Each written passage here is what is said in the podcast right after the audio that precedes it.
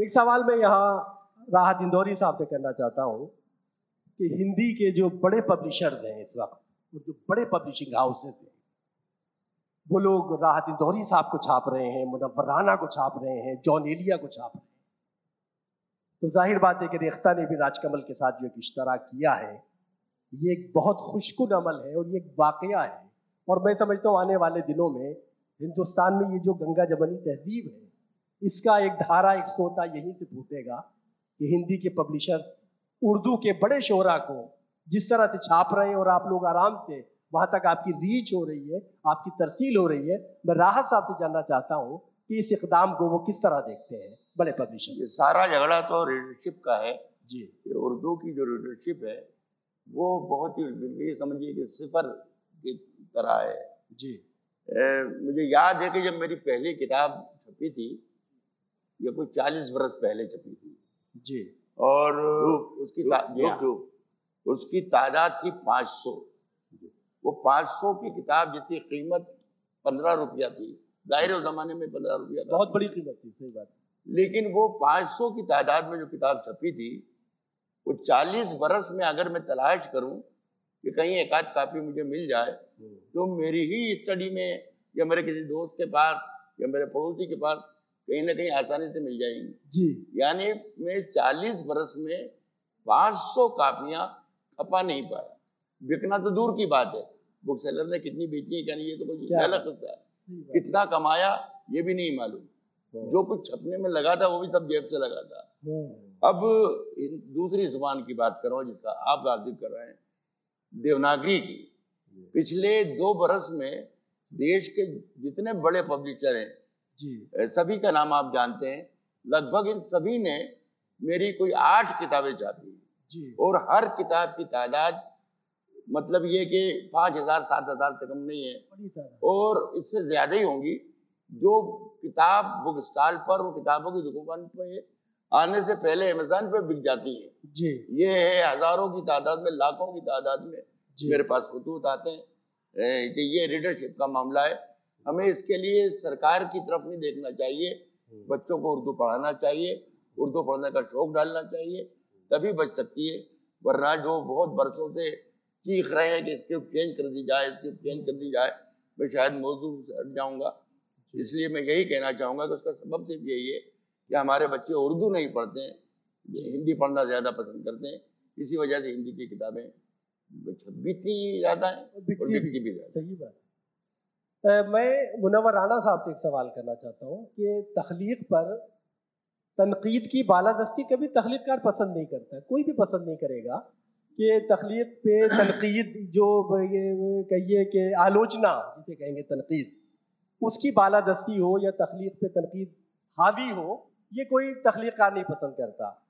मुनव्वर साहब ने एक इंटरव्यू में कहा था कि नक़ाद क्रिटिक एक उस साइकिल की तरह है जिसमें गद्दी नहीं होती, बल्कि लिखने वाले अपना हाथ लगाए रहते हैं। इस हवाले से मैं चाहता हूँ मुनव्वर राणा साहब कुछ क्या कहना चाह रहे हैं। देखिए मुझे माफ कर दें अगर यहाँ कुछ आलोचक हजरात बैठे हो, मैंने कभी तनकीद को मुँह ही नहीं लगाया।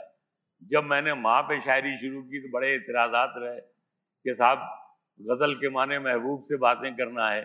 मैं कहता था जब एक मामूली सूरज शक्ल की औरत मेरी महबूबा हो सकती है, तो मेरी माँ मेरी महबूब क्यों नहीं हो सकती।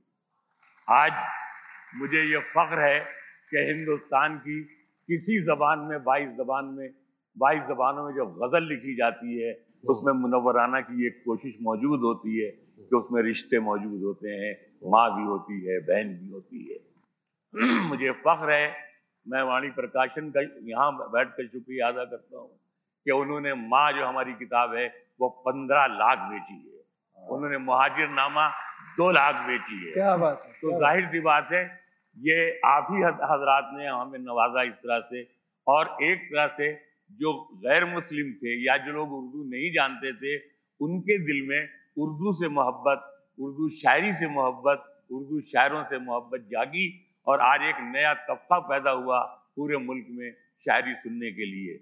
मैं इस महफिल में बैठ कर संजीव सर्राफ साहब से ये गुजारिश करता हूँ कि जहाँ इतना बड़ा आप काम कर रहे हैं, वहीं एक छोटी सी संस्था, छोटी सी अंजुमन ऐसी भी बनाएं दिल्ली में जहाँ उर्दू पढ़ाई जाए, जो हमें यकीन है कि वो बड़ा काम होगा। मैं ये बता दूं कि रेख्ता ने ये काम कई बरस पहले शुरू कर दिया है। हमारे यहाँ ऑनलाइन क्लासेस भी हो रही है और उसके अलावा जगह जगह हम मास्टर क्लासेस का इनेकाद करते हैं और बहुत बड़े पैमाने पर रेख्ता ने उर्दू सिखाने का काम ऑनलाइन भी किया है और वैसे भी दूसरे जराए से हम लोग उर्दू सिखाना और बताना कर रहे हैं। इसके लिए जाहिर बात है कि रेख्ता की जितनी तारीफ की जाए वो कम है। और वो जो मुनव्वर साहब का खदशा है वो बिलाशुबा बिल्कुल सही है कि हम तमाम उर्दू से मोहब्बत करने वालों को सोचना चाहिए कि हम उर्दू के लिए क्या कर सकते हैं और उसको पढ़ने पढ़ाने का क्या सिलसिला कर सकते हैं। तो मैं एक शेर और यहाँ लगेगा तो मुनव्वर साहब से करना चाहता हूँ। शहजादा गुलरेज़ का एक शेर था कि सोच लो तो जवाब दे देना, जाओ मोहलत है ज़िंदगी भर की। ये वो मामला है कि सारी ज़िंदगी बैठ के इंतज़ार कर रहा है आशिक महबूब का। लेकिन मुनव्वर राणा साहब कहते हैं कि तू बेवफा है तो ले एक बुरी खबर सुन ले कि इंतजार मेरा दूसरा भी करता है। इस हवाले से कुछ गुफ्तगू मचा। आप मुझे फांसना जा रहे हैं, मुझे आप घर से निकलवाएंगे। खुदा गवाह है मैं बहुत मुखलिस हूँ आपके मामले में। हाँ, असल में सब एक किताब मेरी आई, अभी मैंने बताया ऑटोबायोग्राफी, मीर आके लौट गया तो उसमें जैसे तुम्हारी वो किताब की सीमा के इंतजार ने शायर बना दिया। राहत साहब की जो पहली किताब थी धूप धूप, तो वो कोई होंगी महबूबा, इनकी तो बहुत वो मीटू से इसीलिए घबराए हुए ना, मीटू वाला जो इनकी तो बहुत महबूबा है, वो कैलकुलेटर में भी गिनने में नहीं आएगी।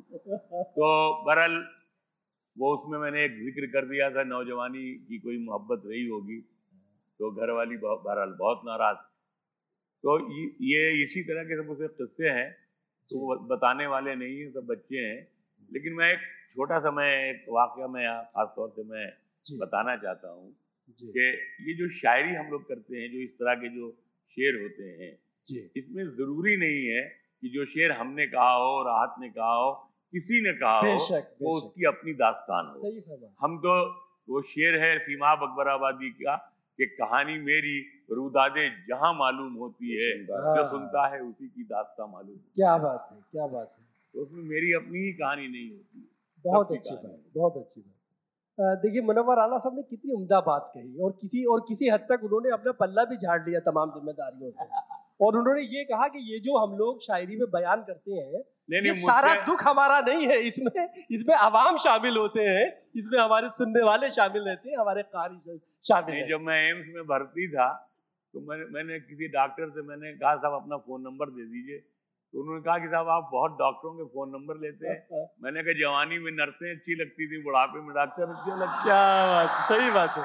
अब क्या कीजिएगा, अब ये उम्र है, इसमें डॉक्टरों के बारे में पूछिए, क्या बातों के बारे में क्या बताएं। क्या बात है।